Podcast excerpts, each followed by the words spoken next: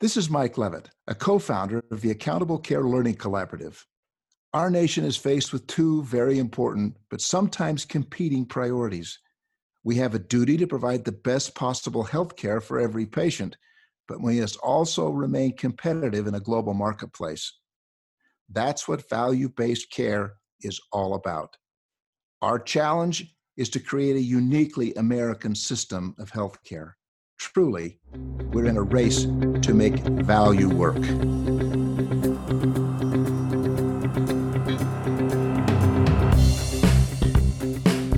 Welcome to Season one of The Race to Value, a weekly podcast hosted by Doctor Eric Weaver and Daniel Chipping of the Accountable Care Learning Collaborative. The A C L C is a nonprofit organization focused on accelerating industry readiness for success in value. With its competency-based framework for health value, the A C L C is working with healthcare organizations all over the country to create the workforce of tomorrow. Come join Eric and Daniel as they engage the executives, clinicians, and entrepreneurs who are leading this race to value.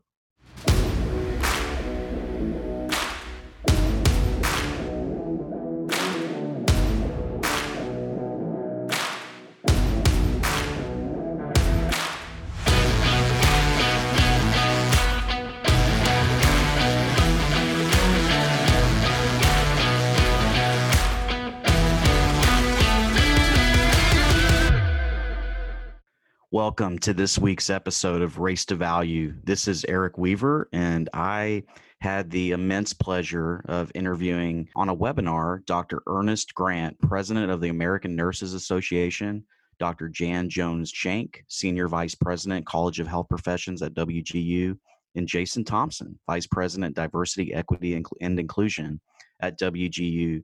We discussed the important topic of how to advance health equity and reduce racial disparities in care through transformation of the nursing workforce. I want to put on record that here at the A C L C, we can say without hesitation that Black Lives Matter, and this is an important public health issue, as many leaders and members of healthcare organizations across the nation are addressing the disproportionate Black and Brown mortality of the COVID nineteen pandemic. This is now an important public health issue, and just within a day of us having this important conversation with this panel, thirty-nine health systems in forty-five states and Washington, D C have officially declared that addressing racism and the public health disparities caused by racism are of paramount issue in value-based care. So I think in this important episode of Race to Value, we really want to put this on the forefront and really address the impact that systemic racism has on adverse outcomes, and really addressing the fact that it poses a real threat to the health of our families, our patients, and our, and our communities. We must stand together to have a, a unified front and a, and an elevated voice to really capture the attention of people across the nation and have a clear call to action. Eric, I'm so grateful the A C L C could host this important conversation with A N A and W G U. We must double down our efforts. Systemic racism poses a real threat to the health of our patients, families, and communities. At the A C L C, we stand with all of those who've raised their voices to capture the attention of people across the nation and call for action, personal and systemic, to fix the problem of racism in healthcare today. Without further ado, let's turn it over to our amazing panel. Okay, I'll go ahead and get started today. Very excited to be speaking about this important topic in our society. Uh, my name is Eric Weaver. I am the Executive Director of the Accountable Care Learning Collaborative.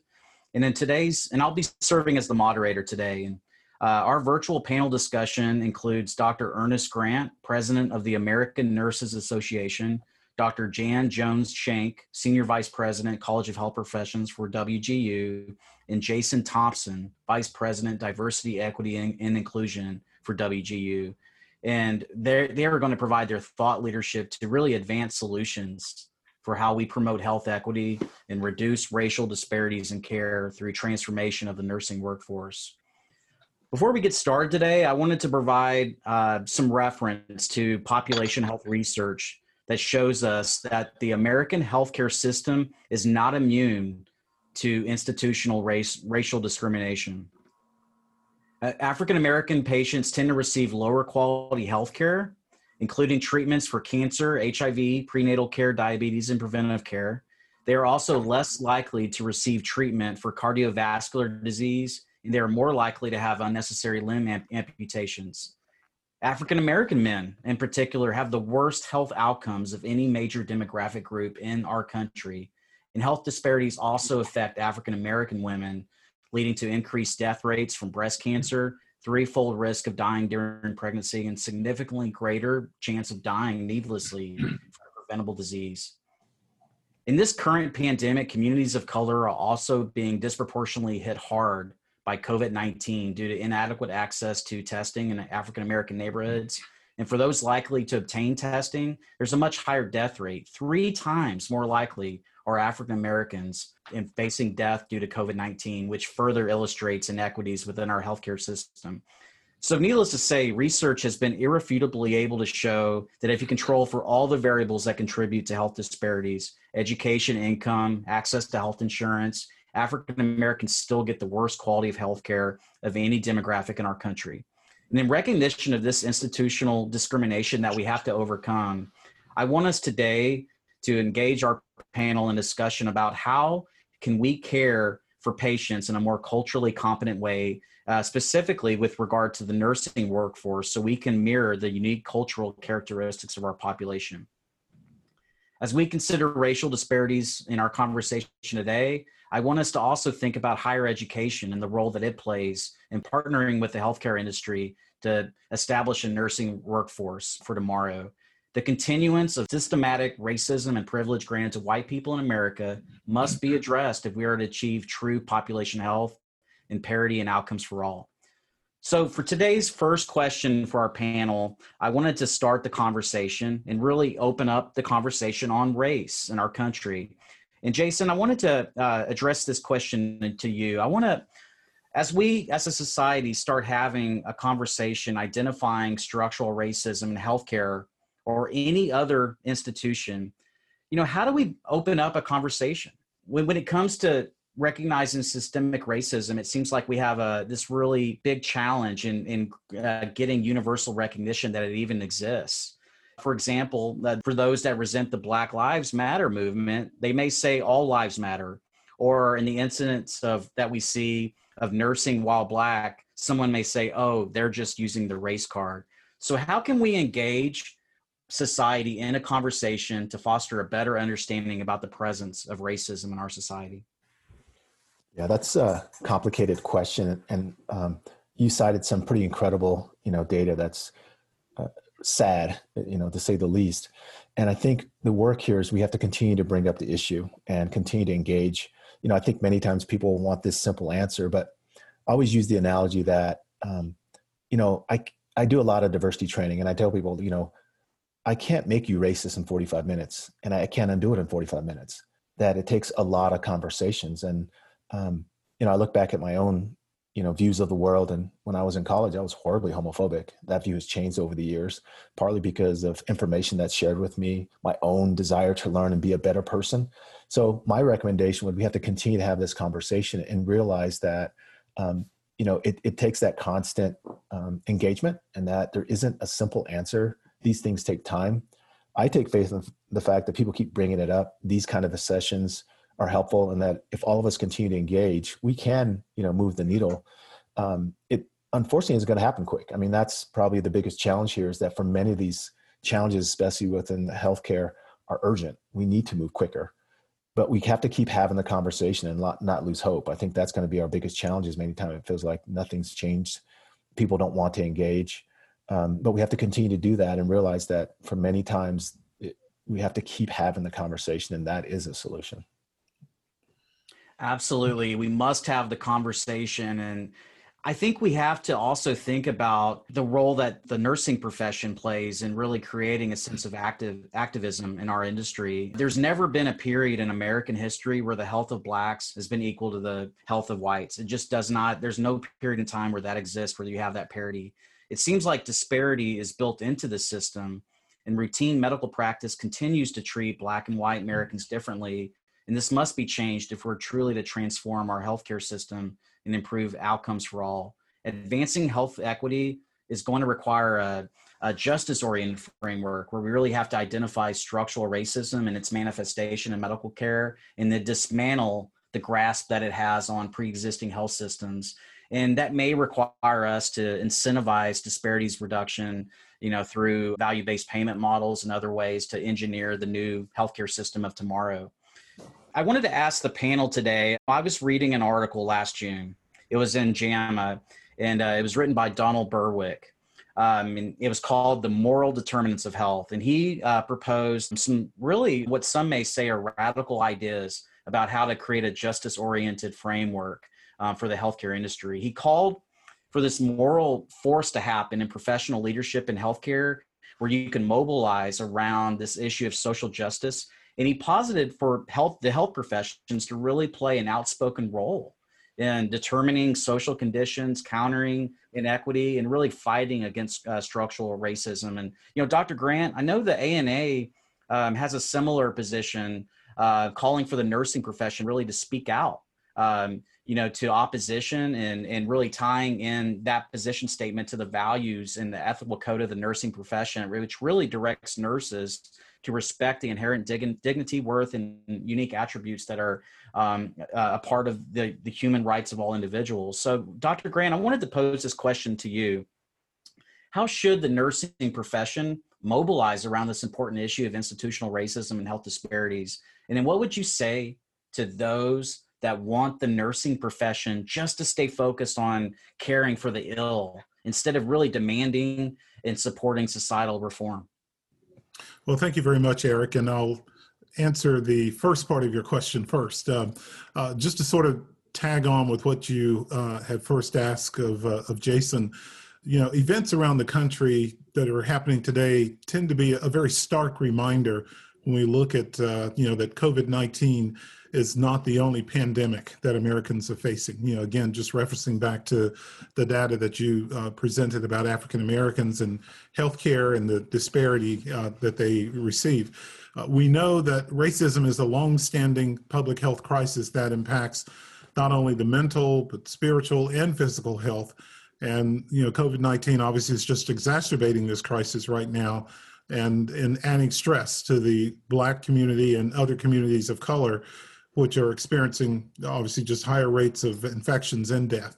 But I think the, the underlying factors that drive this is the disproportionate burden of disease on the social determinants of health, um, you know, meaning that the social and the, the economic factors that contribute to poor access to healthcare or poor health status, including, you know, incidents of like, uh, you know, chronic disease like uh, diabetes and, and hypertension. So Um, I think to the, the way the nursing profession mobilized around this important uh, issue is that it is part of who we are as nurses to, uh, you know, to call attention to that. Obviously, we try to promote, you know, uh, health, and health means, um, you know, not necessarily just applying in the acute care setting, you know, in the hospital.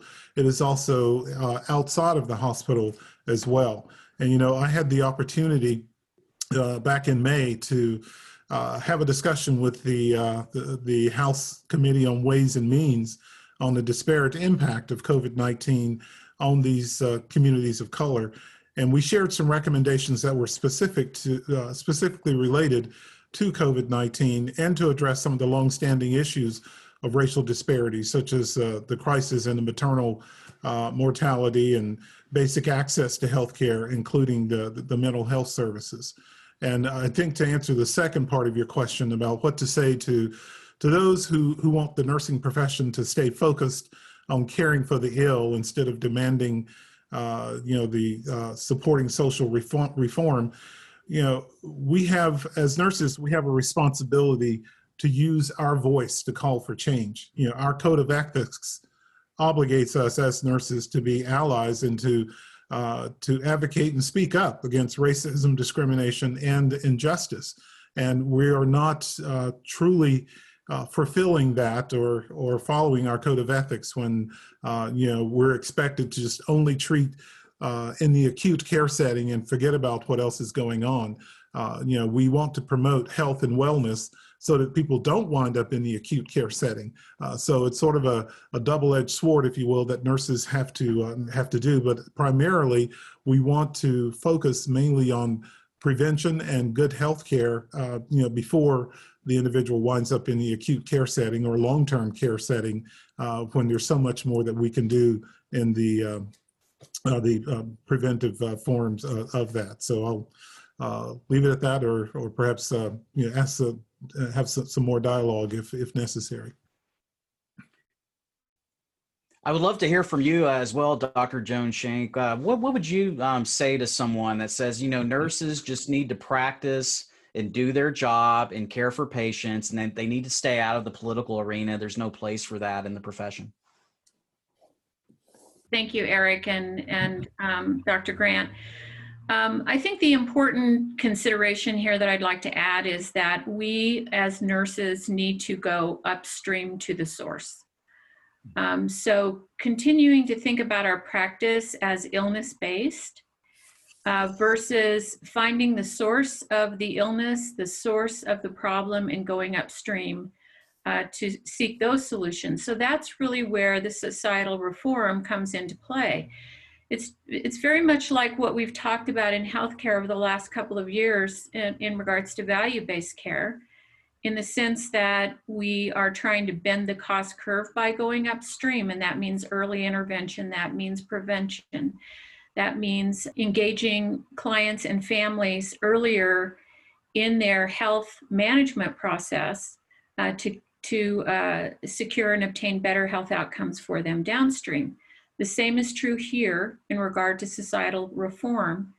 Uh, as a profession, we make a promise to society Uh, that we will serve the health needs of society. And in this case, those health needs and the imperative really is very clear to us uh, that we are not doing all that we need to do for uh, diverse populations, and we're not achieving the outcomes. So we have a responsibility for outcomes, not just for caring for illness in the moment.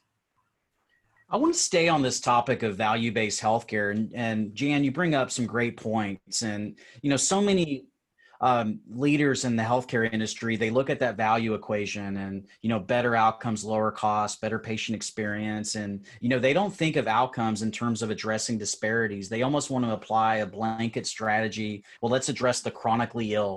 And, and, but they don't really take into account the cultural nuance and the importance of really delivering care that, that truly meets the needs of the population and in a culturally relevant way. And, you know, there was, um, you know, as value-based care has emerged over the last, you know, two decades, I really think the, um, the impact on racial health disparities has been limited. And there was a great article um, last month in Health Affairs, and it was called Value-Based Healthcare Must Value Black Lives.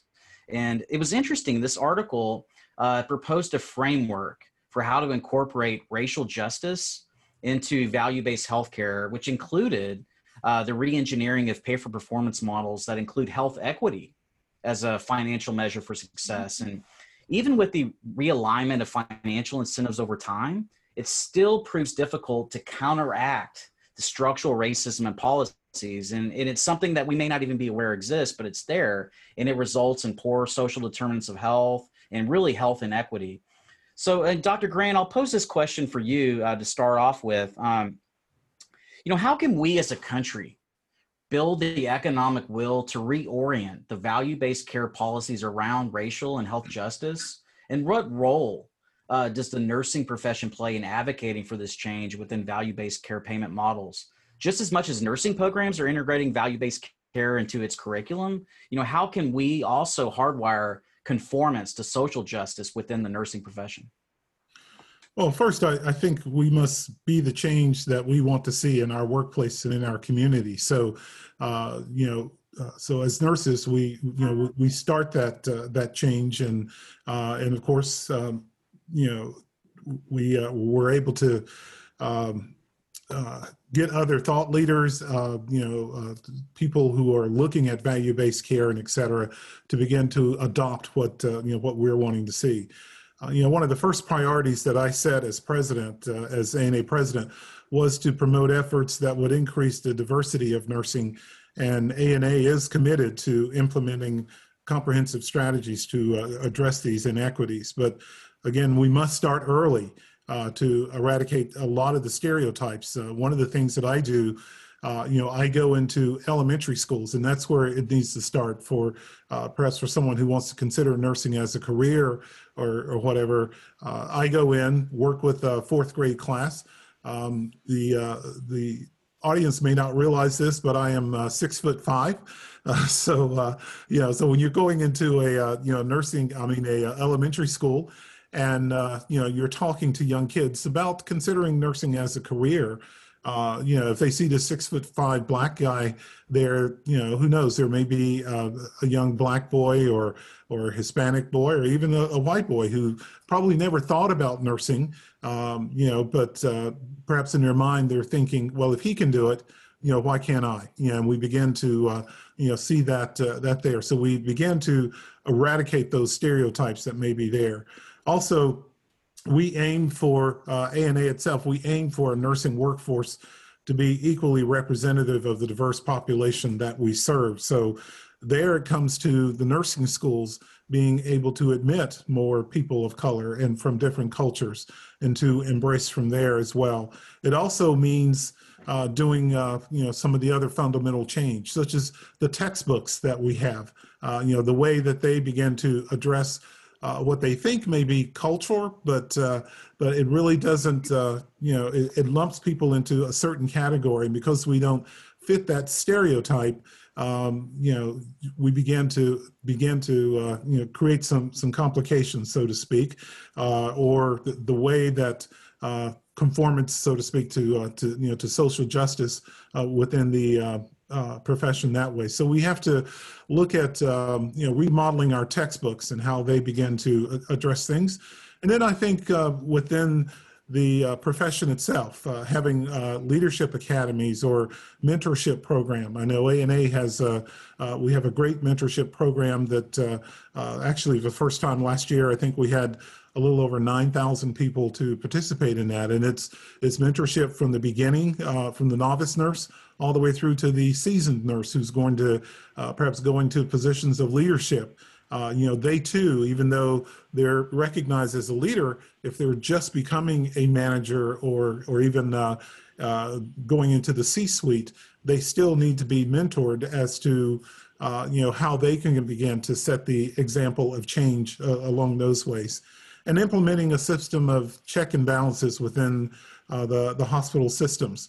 And, you know, I, I've always have said that uh, hospitals and uh, long-term care facilities should take a look at the, the makeup of, of their boards or of their administration and their leadership, and see, does it reflect the people that you're caring for as well? Those are some of the ways we can go about getting these changes underway. It is going to take a while to, to get it done, but that is certainly some of the, uh, the ways that we can begin to do that.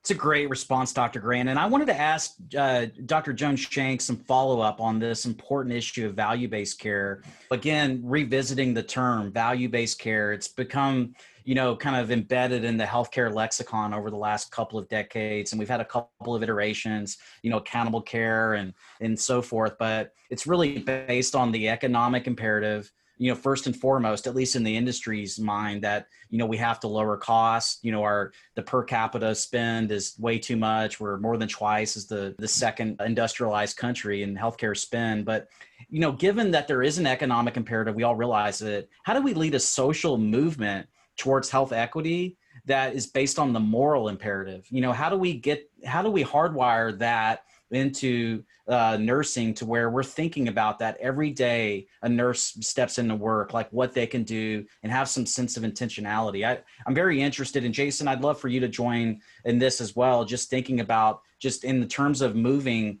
the, the industry, moving society, how do we align, you know, both of these efforts in terms of cost reduction and better outcomes, but also have the societal focus that we have to do what's right for all populations and address these important disparities? Yeah, it's it's really a great point, Eric. And I think I think part of what we're fighting against is sort of the uh, historical tyranny of the aggregate. So we aggregate all of our data, and we typically have not been as um, focused on uh, stratifying data by populations. So with regard to your earlier comment where, you know, the outcomes uh, data that are driving uh, reimbursements, for example, in, in uh, value-based care may not be specific enough to the health equity issues that could be uh, explored and exposed by a deeper analysis of population-specific data. So population health strategies are really critical here. Uh, they need to be a part of nursing education, and we need to align uh, the scientific approaches with the concepts of social justice. So um, if you're if you're not able to see, once you see where there is inequity, then you can do something about it, and you have the opportunity to um, uh, practice in ways that are more just and more equitable. You know, another example I would just say is that even in our, our research, uh, and I've been reading a lot about the, um, uh, the research that's being done, the trials that are being done on the vaccines, and uh, the extent to which diverse populations are being included in that research, or perhaps they're being included, but the research analysis is not fully stratified by population. That's a weakness for our entire system. And so we need to start, we need to make sure that in our curricula, uh, in, in our preparation of all health professionals, especially nurses, that they're thinking about these kinds of uh, important elements that are both science and social justice. These are married concepts. Um, I think we also need to um, uh, make sure that our environments, uh, back to what um, Doctor Grant was saying, Um, there's a, an, an identification of role and personal uh, type that occurs. He talked about going and talking to uh, young people in uh, middle schools and in elementary schools. And when our faculty are not diverse and our faculty do not represent uh, the diversity of our population, then uh, we lose out on attracting uh, people to nursing, because they don't see themselves in nursing. Um, they're not, they're not in our faculty. The, the visibility of people who uh, come from similar backgrounds, who look similar, who have similar cultural um, or origins. Uh, if we don't do that, if we don't create those environments through our um, faculty recruitment and development, uh, then we are uh, perpetuating this problem.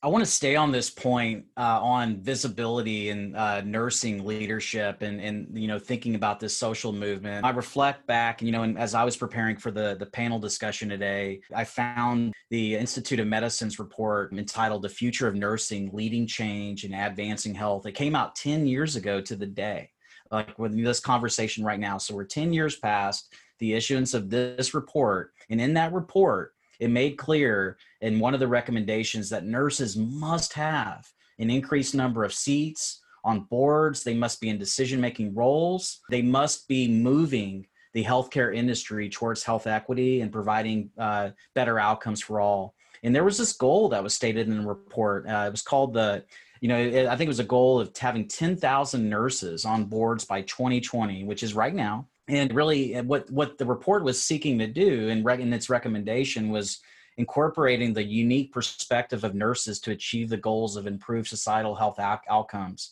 So I wanted to stay on this for a couple of questions, and I have some specific questions on nursing leadership, but I wanted to ask you uh, first, Jason, as companies are diversifying their boards and their C-suite, what will it take for organizations to make strides in addressing the underrepresentation of women, minorities, and nurses on corporate boards and senior leadership roles? And how is this different than maybe some that would say, oh, this is just affirmative action and meeting a quota? Like, how do we seriously get to a point where we're recognizing there's a problem, we need to fix it, and here's a solution?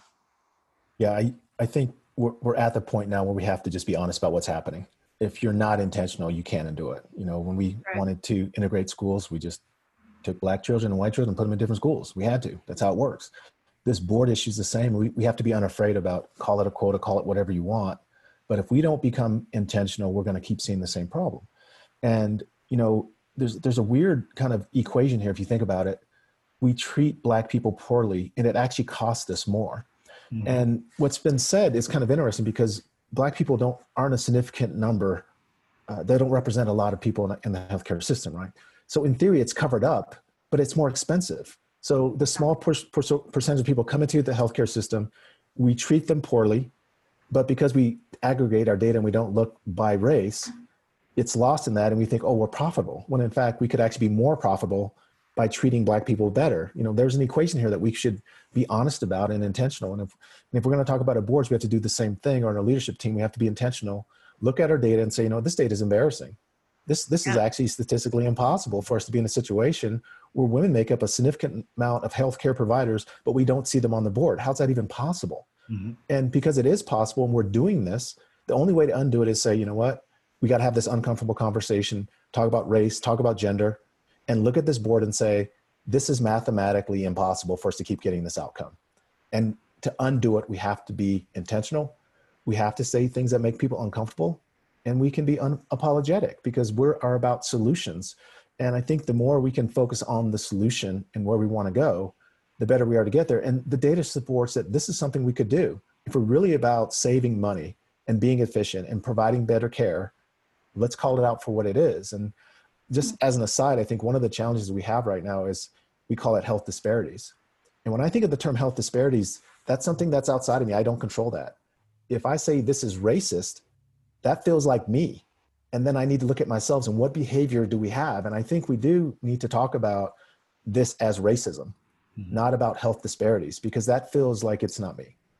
And yeah. we have to use terms that make people feel like, yeah, that is me, that I have a responsibility in this. Mm-hmm. And so those would be my suggestions and recommendations is we got to get uncomfortable and stay in that uncomfortable space. It's a great point, Jason, and I, I really appreciate the comments there. And I, I think you, you make, uh, you're spot on. We have to identify it and call it out for what it is. There is racism. It's institutionalized. It exists. We need to, we need to overcome it. And I think in going back to the kind of the spirit of the, the I O M Future of Nursing report, you know, there was this call to action. We've got to get nurses in leadership. And, and I, I wanted to ask um, Doctor Jones-Schenk and Doctor Grant here, um, first, have we seen the lead, the leadership and empowerment of nurses improve over the last decade? And then to Jason's point, you know, if there is this sense of empowerment, can they begin to redefine the terms of engagement here where we're really calling out, you know, institutional racism for what it is, where we can get past, you know, health disparities and some of the more nuanced language, which may seemingly marginalize, you know, this problem and not really elevate it to the level of importance where it really is in our society? Yeah, Eric, I'll, I'll just uh, chime in really quickly here. You know, I remember when the uh, Future of Nursing report came out, and it was a groundbreaking report. It crashed the I O M site multiple times as people were trying to download this. A number of recommendations that have been uh, dramatic in changing uh, the way we've looked and worked towards transforming the nursing workforce. But I also remember when this particular uh, uh, element about nurses on boards uh, was being discussed, and ten thousand nurses on boards. Wow, that just sounded like a moonshot, right? That was just this enormous target. Um, it's less than zero point zero three percent of nurses in the country. Mm-hmm. Uh, when you look at over three million nurses, ten thousand isn't very many. Um, but at the time, uh, ten years ago, it was a moonshot.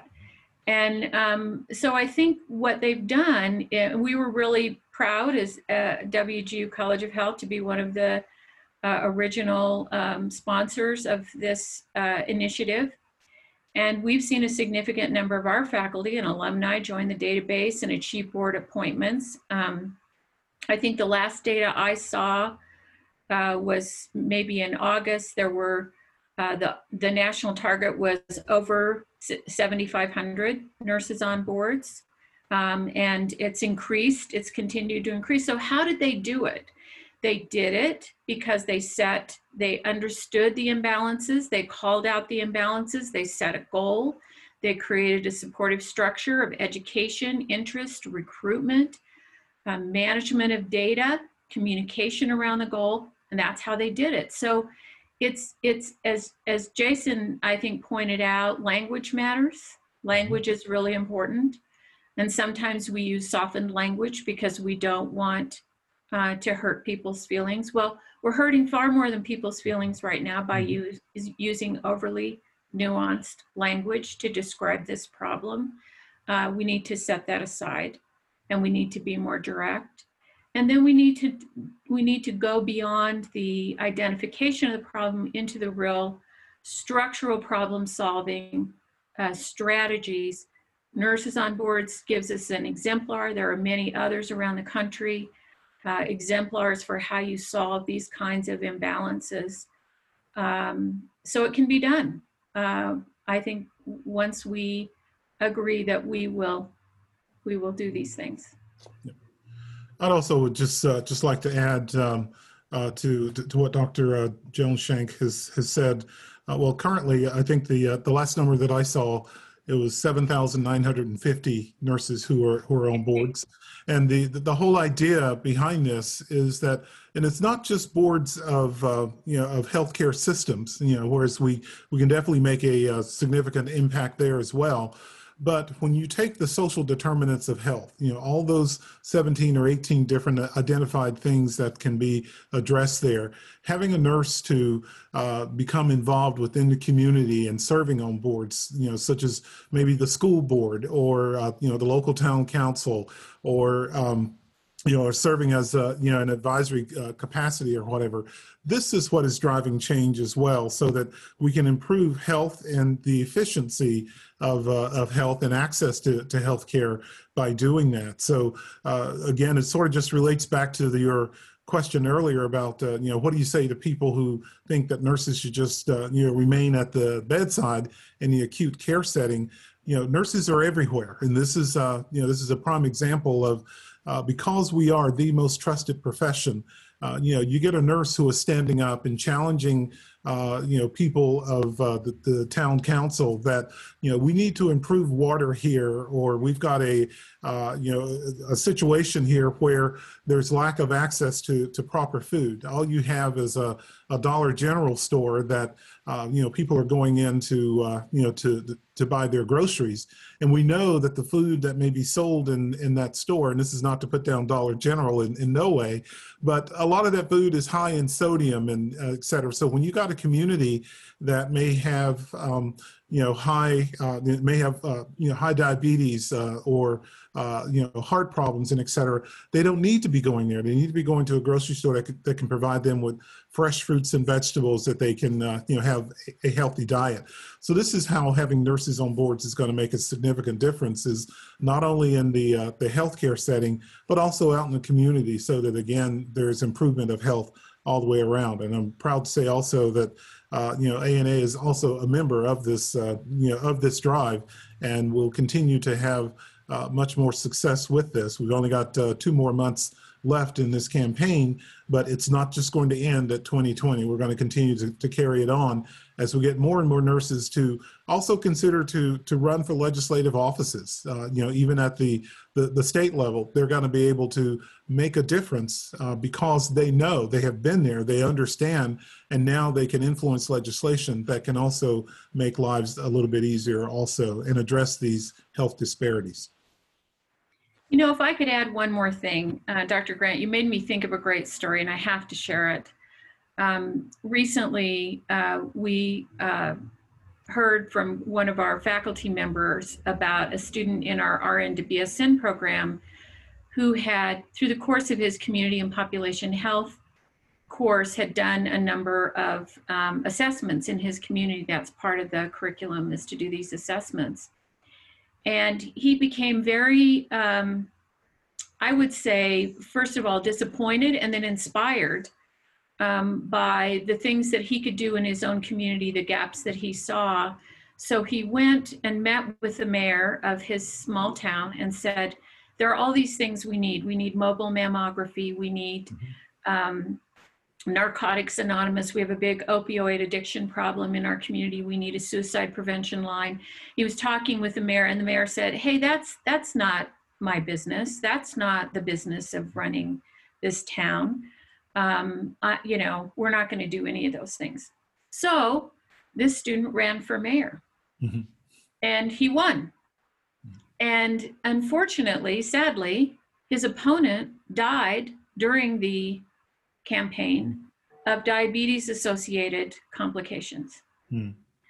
So the story just, I, I mean, it just so illustrates um, that healthcare is local, and it's where you live, it's where you work, and seeing yourself as a nurse, as someone who can make a difference in your own community is a contribution that is, uh, I would say, beyond ways that we've thought about our practice Uh, traditionally and historically. Well, I, I have to say Florence always thought that way, but uh, we, we uh, that story really, I thought, brought it all home. Yes, it does. You know, I have to say, one of the things I've learned over the last couple of years, which I think still our society really hasn't faced head on, is that if we create diversity in the nursing workforce with regard to gender and age and ethnicity and sexual orientation, we can impact disparities in care. We can overcome racism. And there was, um, and just in my research, you know, kind of thinking about our discussion today, I, you know, just, I, I found a really strong and compelling statement, and it came out of a report that was released in two thousand four. It was called Missing Persons, Minorities in the Health Professions. And I want to read this quote just because it really resonated with me deeply. It said, "The fact that the nation's health professions have not kept pace with changing demographics may be an even greater cause of disparities in health access and outcomes than the persistent lack of health insurance for tens of millions of Americans."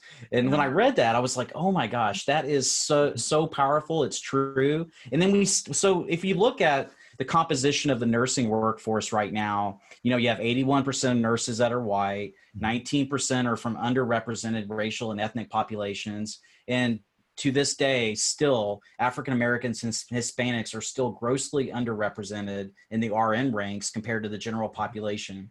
And of course, the male, uh, you know, gender itself is, as we all know, is underrepresented. I think it's about seven percent of the workforce. So Jason, I wanted to ask you this question here. Um, you know, like, how do you, um, how can you provide your perspective on how organizations should be aiming towards nurse, nursing workforce diversification and really approach it with a quantifiable strategic plan? And it's not, and I want you to expand upon it a little bit more than that. You know, it's not just quantifying goals, reaching a quota, checking a box, but then how can you actually raise the conversation to the level that it's uncomfortable within the organization that we have to do this to improve patient outcomes? And then I, and I also want you to um, somehow uh, address, uh, I guess, this issue um, that we're seeing just with, you know, creating awareness and, and, and being able to, to really overcome this and, and cascading that out through the entire healthcare industry. I'd love to hear your perspective on this, Jason. Yeah, you know, this is uh, something that often comes up, and I actually um, worked in a health science center as well as in a hospital system. And, and it was, you know, this, we always had this issue in conversation. And I think one of our challenges, we, we tend to work in silos. And what I mean by that is at the high school level, we're not really having a conversation about health professions. And at, even at the collegiate level, I remember I was recruiting uh, into our School of Medicine, School of Nursing, School of Pharmacy. And the more research we did, the more I realized our students of color were systematically removed, sometimes because they didn't know what, how to write the, a well-written personal statement, that there's these unwritten rules that were systematically removing our students of color. Actually, we had a Native American student who had a four oh, and she'd applied like four or five times and never got in. And I matched her with a mentor, and the mentor said, oh, I can see why she doesn't get in. I said, why not? She, and she said, she has a personal, she has a terrible personal statement. And I thought, how is that the issue? You know, if you think about it, because we're not systematically working with each other, we've created this barrier for no reason. And honestly, the personal statement shouldn't be that important. But she said, I can tell. That's why she won't get in. We worked with her. She had a new, different personal statement. She gets in. So there are a lot of these barriers all along the ways, and we have to begin working as partners. You know, at, at the university level, we need to really have partners at the high school level. High school level needs to have a partnership at the middle school level. And, you know, we created a, a program when I was at the University of Colorado, and we identified there's certain classes, if you fail them, you were not going to get in. So we started tutoring to those classes. and that was disproportionately affecting our students of color. And so there are little places where we could be doing more work, but we haven't thought about a systematic solution. Everybody works in their own silos. You know, at the hospitals, just we need more diverse nurses, but they don't necessarily contact the local, you know, nursing schools and say, hey, what are you doing? And what are the partnerships that we should be de- developing along the way? You know, when we look at the amount of debt you're going to take on, you know, what are we doing at the hospital system to help alleviate the debt that they might take on? Like, there's so many different pieces. And until, I always tell people, if you have a systematic problem, you need to have a systematic solution. And we know we've talked about, you know, systemic and institutionalized racism, but rarely do we have a systemic and institutionalized solution. And because everyone works in their individual silos, it typically we stall and people keep wondering, why are we stalling? And so we are going to have to take a step back, look at the system and look at all the points where these barriers are created and remove those barriers. And oftentimes when we do that, people think, oh, that means we're lowering our standards. And I always think, maybe you have a standard that doesn't work. Mm-hmm. You know, that, that's a more complicated question to ask is, is this standard even necessary? You know, we were using this personal statement against the student who clearly showed they could, they had the, the you know, the, the, the ability to do the job. They had all the necessary skills and we were holding them up over a statement mm-hmm. that we were systematically removing them. And then I even sat in some of the, the selection process. And I remember sometimes they would say, um, well, who's their letter from? So even the letter of recommendation superseded, you know, if you had two students with three point eights, it was what school did they go to and who was their letter of recommendation? Mm-hmm. They basically, in a way that they felt wasn't unfair, were, were institutionalizing privilege and racism. Because typically if you're a kid from an underserved school, you don't know that you need to have a recommendation from a certain person. Mm-hmm. You're probably less apt to get into the school, which will be respected. So even when you get your three point eight and you put that three point eight next to your peer, they don't take you because systematically we've put in these rules that remove you from this process and really unnecessarily. And that's what makes people most uncomfortable is when they have to look at themselves and say, what are the rules we've created that create barriers that aren't even necessary? Mm-hmm. And to me, that's where the solution lies is that we have to have uncomfortable conversations. We have to look at why are we selecting students in this manner? Mm-hmm.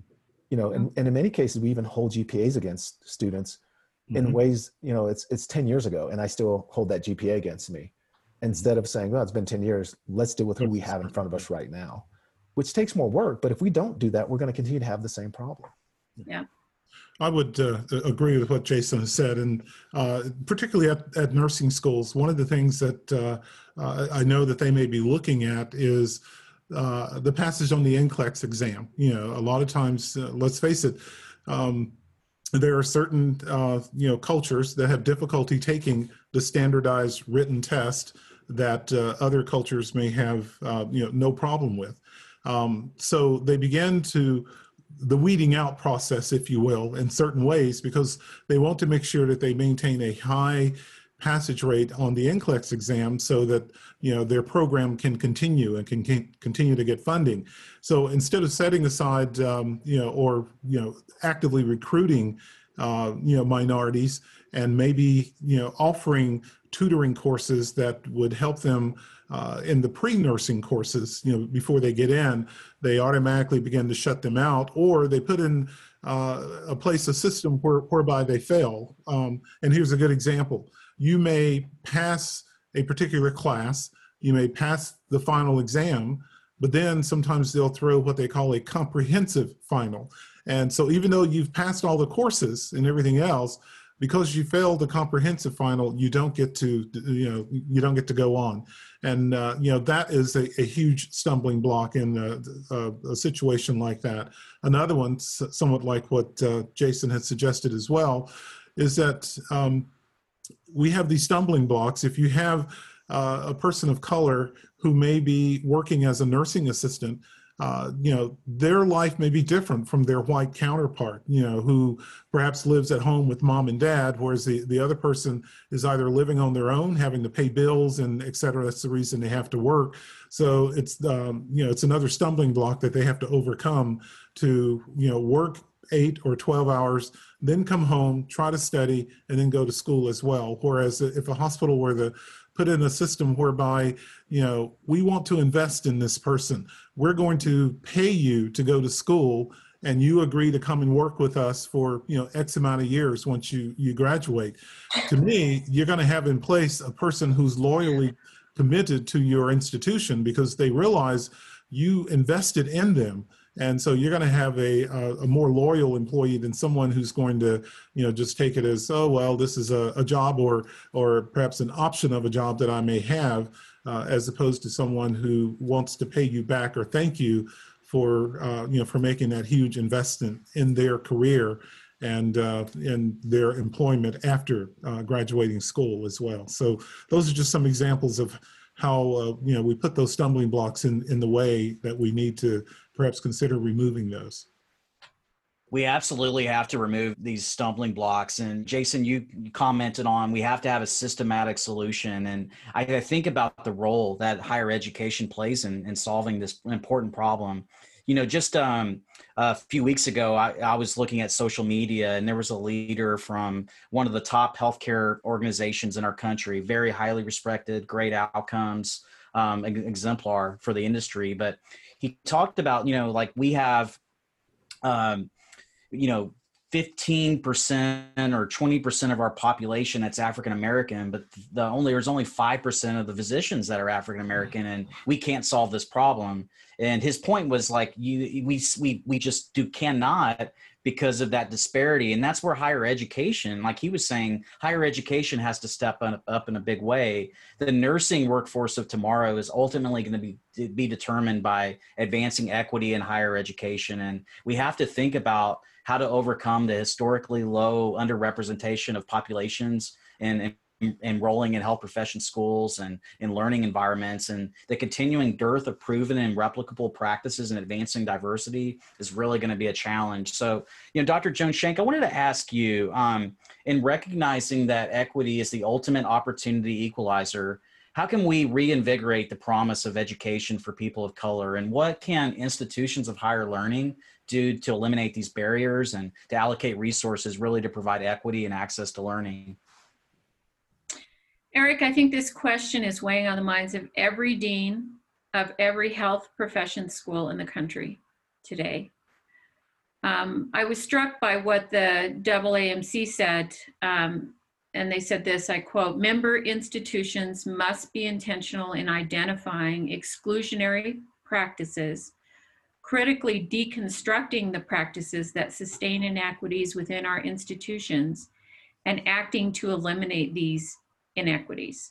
So it's well said, but it's harder to do. As Jason pointed out, there are, there are a lot of things that are packed in there, right? So we have admission criteria that's packed in there, and then we have biases of people on admission committees who want to know um, who wrote the letter, and we have um, uh, a stacking of years of under uh, support for education for fundamental sciences and math and the foundational skills that people need to move into the health professions. And so they, a lot of people are reaching this entry point without the preparation they need, and instead of recognizing that and and and turning course toward preparing and supplementing that knowledge and supporting those learners, um, you know, our history has been one of turning them away.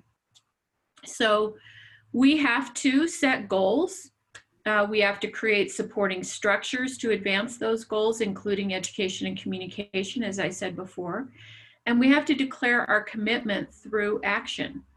So this means standing up and empowering groups who can identify structural issues that support racism from within our environments, and then resourcing their recommendations. So we've taken some early steps by asking our students and faculty and our alumni uh, to raise up visibility on unjust or questionable practices in teaching and learning. We've started with textbooks and other learning resources, and we've been intentional and urgent in removing objectionable materials uh, with haste. Um, so that's a start. Uh, we've started analyzing our student success outcomes to see where inequity exists. And we need to keep digging until we uncover the root causes. As Jason said, they're so tightly packed in. It's easy to just skim over the top and not see where the real root cause is. All of these steps are entirely insufficient, um, but they are a start. And we need to keep digging, we need to keep unpacking, we need to keep raising the questions. Um, and we have to address inequity and representation within the faculty and within our leadership in universities uh, and in health professions, colleges. We need to be bold in setting goals uh, and, and developing the structures. And then we need to feel uncomfortable. And we are feeling uncomfortable. In fact, we've had some Uh, difficult interactions already on this journey, and to me that just says we are doing the right things. Um, we are um, going to make some mistakes along the way, but we're going to keep being bold, and we're going to live with the discomfort as we find our way together forward um, with the vision in mind of reducing inequities in education, improving access, um, and ensuring that attainment is equitable, and opening opportunities to as many students as we can. Um, that's our pledge. Thank you, Doctor Jones-Schenk. And I wanted to expound upon this idea of inequities in education, because I, I really think it's important for our society to understand, like, okay, so health professions are committed, you know, across the world, across the country, there's system-wide approaches to creating meaningful change. And, and they're implementing quality standards, they're looking at cultural changes to improve upon fairness, and they're fo- but they're focused on eliminating these implicit biases that are really in teaching and, and learning. And it's, you know, really I've been identified as a root cause of outcome disparities in educational uh, programs. And that's where I really wanted to, um, you know, explore this a little bit more.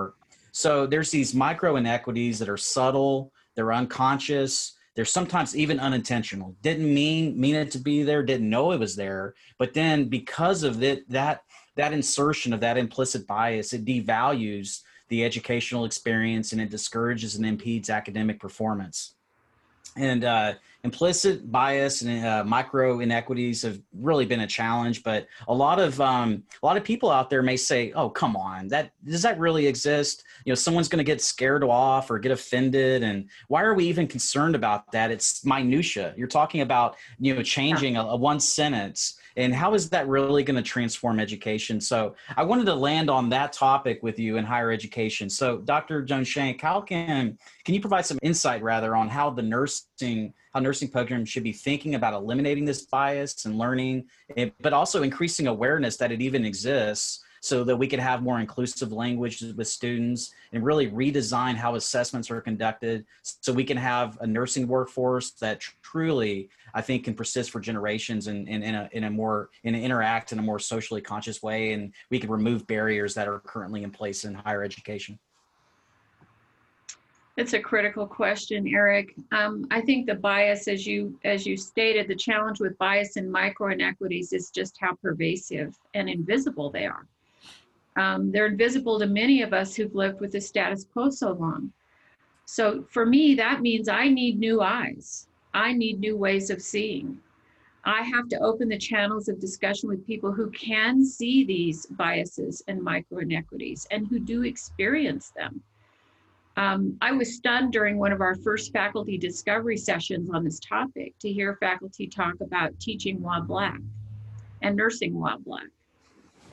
Um, these experiences I have never had, um, but as executive dean, I have a responsibility. No, no, I have an obligation to uncover the systems, practices, and processes and communications that create such experiences, and to the best of my ability to eliminate them. So I have to really reach out to my colleagues who have these experiences, who have this knowledge, who have this perspective, to help me see in new ways. And together we have to help our whole teams, our whole environment see in new ways. And we have to um, shun the, um, uh, some of the norms in society that say, oh, you're, you're just being P C, or you're just trying to do the political correct thing. No, we're not. We're trying to correct uh, long-standing errors in our culture. And so we have to be bold and willing to stand up to the detractors who say, um, you know, that's not really that big a deal. Well, if it, if it, if it manifests as an impact on a person, it is a big deal. And we have to, we have to be ready to, to uh, stand up to that. you know, we're, we're doing a bunch of things uh, across the university. We're a competency-based uh, university, and so we rely heavily on our centralized uh, assessment uh, processes. They're, they're a, a division within the university, and they've already taken uh, a huge intervention across all of our assessments uh, to begin an initiative to analyze item differentiation as it relates to populations of learners. So they're taking this very seriously because they know that there are micro inequities and bias in assessment, as, as Doctor Grant pointed out earlier, in our national exams, in, uh, which are very much you know, based on psychometrics, but are those psychometrics considering population-specific differential analysis? I think there's a lot of work that can be done there. So until you see it, you can't change it. Mm-hmm. And once you see it, hopefully you can't unsee it. Mm-hmm. So will higher ed be able to make the changes? I don't see it as a choice. Mm-hmm.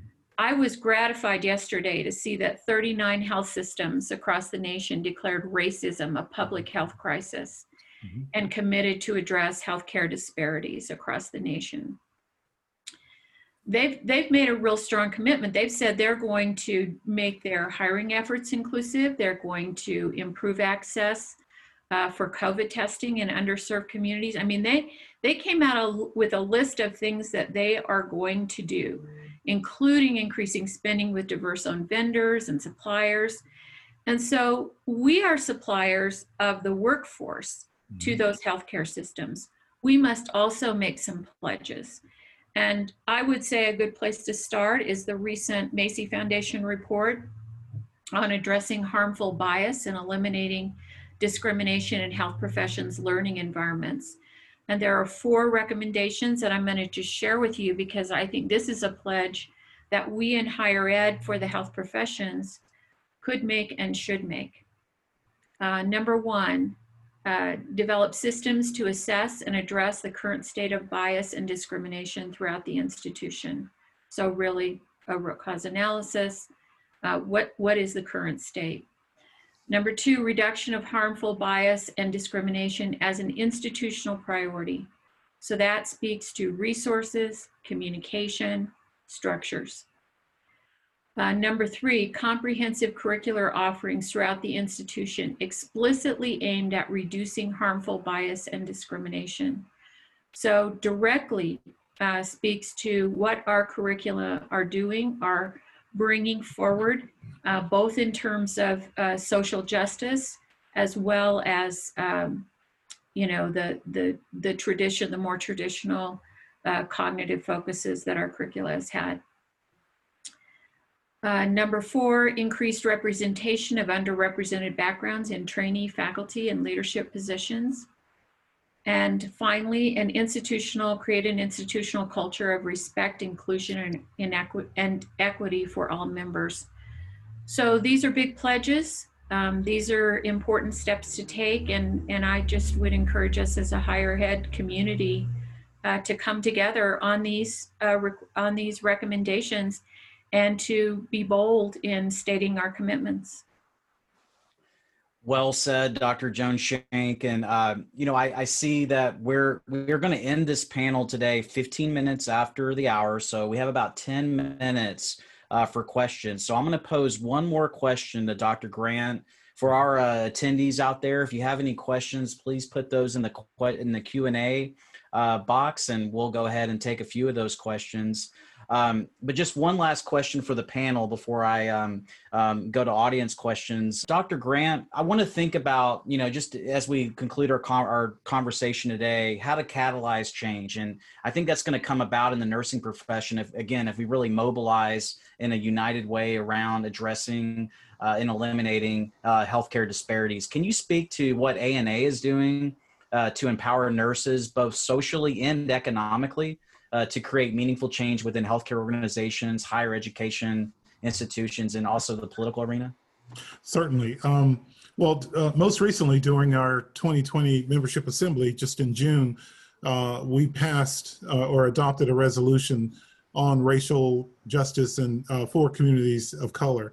And it reaffirms A N A's position against racism, discrimination, and healthcare dis disparities. And some of the things that it, it pledges to do was to oppose and address all forms of racism and discrimination, condemn brutality of law enforcement and all acts of violence, and uh, in partnerships with nurses everywhere, educate, advocate, and collaborate to end systemic racism, particularly within nursing itself. Uh, again, uh, taking what uh, Doctor Jones-Schenk said, and you know, looking inward first, and then you know, working uh, working outward for that. Uh, also, uh, advocate for the ending of health inequalities in communities and healthcare systems that stem from systemic racism, and then promote deliberate and respectful dialogue to effective listening. I, I think that's one thing that we probably hasn't uh, haven't listed today, but you know, just to really listen to what is uh, you know what is going on, and then uh, be committed to change that that uh, what you have found out from listening uh, along those aspects. I, I'd like to also just point out uh, one other quick thing from a financial perspective as well. Um, our philanthropic arm, the American Nurses Foundation, just completed a financial impact survey uh, on uh, nurses as a result of COVID, and we found that uh, that there were uh, uh, financial hardships of nurses uh, were facing because of the, the pandemic, but it affected more the Black and Hispanic and Latino nurses than the, their white counterparts, especially when it came to accessing savings, or stopping payments on student loans, or borrowing from friends and family, or even seeking assistance such as charity, like going to a food bank, you know, things that you wouldn't think that, you know, that, that nurses uh, would do. So by educating nurses, you know, we're gonna ha about the importance of financial management is another uh, aspect to, that will, uh, will go as well. And we have a webinar on our site, on our website, that helps to uh, address that particular issue also. So uh, th there's a lot that A N A is trying to do, and, and of course trying to get nurses more politically active, you know, letting them know that, you know, they have a voice and they have a vote, and there's four point three million registered nurses out there. That's a pretty powerful voting block. And if we all, you know, do vote, doesn't matter what party it is that you, you vote for, but the mere fact that you are voting to help drive change is extremely important as well. Thank you, Doctor Grant. Uh, I don't see any questions from the audience, but please, if you have any, uh, feel free to type those in uh, to the Q and A box, or or even in the chat window. We'll go ahead and monitor monitor that. Um, but you know, I, I guess as we look to wrap things up, and again, we have you know just about five minutes. Uh, you know, Jason, I wanted to go ahead and uh, you know transition back to you. If you could provide some concluding uh, commentary, you know, as higher education, healthcare, and society um, partner together. We have this uncomfortable conversation, and call it for what it is. We have racism. We must deal with it. Um, obviously, there's um, probably not as much public condemnation as we would like. I think we've uh, there's even you know some uh, some concern you know or some awareness that's been raised from the, the presidential debate the other night, but. Uh, can you provide, you know, just some parting comments? Like, how can we partner together in, in a meaningful way to really come up with solutions for this very important problem? Yes. Um, yeah, I wish I had that answer. If I'm that good, uh, I would probably be uh, busy with work all the time. Um, you know, I, I think it's a fair question, though. You know, there are things we have to do. And one of it is we need to own our, ourselves. You know, a lot of times we think, oh, it's too big. But if each of us understood the data, and and we all have a sphere of influence. You know, there are moments in time where we can make change. And I would suggest every nurse has that moment every day, where we can make sure that the care I'm delivering is the care that is appropriate for that patient. And if all of us took on that onus, we could make change, because each of us are responsible to it. You know, we call it health disparities. That is actually behavior each one of us. Each one of us are contributing to that in some way. So if each of us were to say, you know what, I, I, I read a little bit and try to make sure I think about what I'm doing every day, and am I treating all the patients with the care that they deserve? Or is it sometimes I'm rushed and I move past some rooms faster than others? You know, those things make us uncomfortable, but we've got to stay in that space. And if each of us made that commitment, I do think we could make change.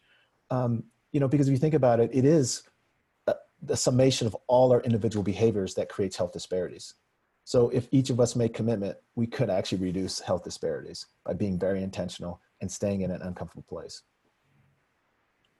Very well said. And, you know, I'd love to have this conversation again. I think we have to, to be able to overcome this important problem. One question we just had come in from the audience. Isn't there a way to add mandatory diversity training? I, I guess there, you know, maybe there's um, a question there around, is it effective? I mean, we can make it mandatory. Can any of you provide some perspective on that? This might be our last question today, but we might be able to take another one, but I wanted to at least present that as an audience question. Yes, yeah, so as somebody who does a lot of diversity training, I would say it's not mandatory training, it's consistent, regular training. The reason mandatory training doesn't work is you train people once and the assumption is it fixes it forever, and it doesn't. And what we need to have is every month or every week or whatever, you need to continue to have these conversations, because issues around race are complicated and issues around health disparities can be complicated. And so people need to be reminded on a regular basis. That's how you get the change. If you want people's change in their behavior, you have to remind them all the time and make them conscious of these uh, challenges that we face as an organization or as a system. I would also say, uh, add to that, that the word mandatory already throws up uh, a, a wall, a, a brick wall, so that the person may not be receptive, even though they recognize it as a problem, but because they're being told, you have to do this, uh, or you have to attend this course, they may not be as receptive as if uh, if it were not going on constantly, you know, and consistently, and uh, re you know being re-evaluated periodically as well.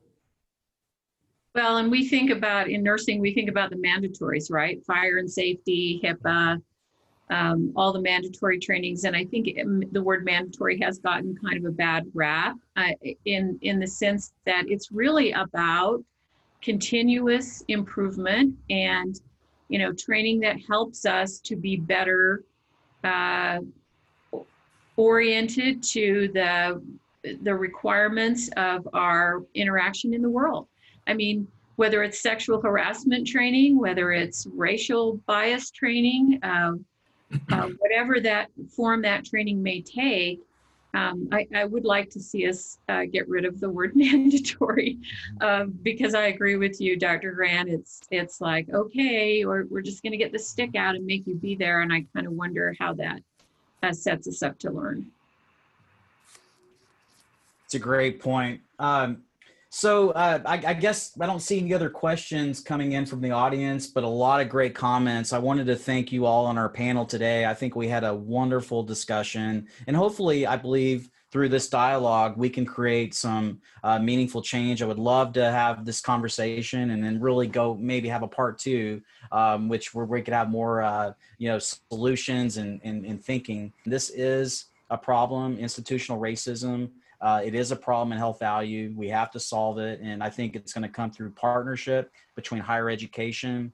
It's going to come uh, with the industry as well as our society. And again, thank you for our panelists today. Um, I, I just uh, think we had a really uh, important conversation. And, um, you know, and, and I appreciate everyone from joining us today.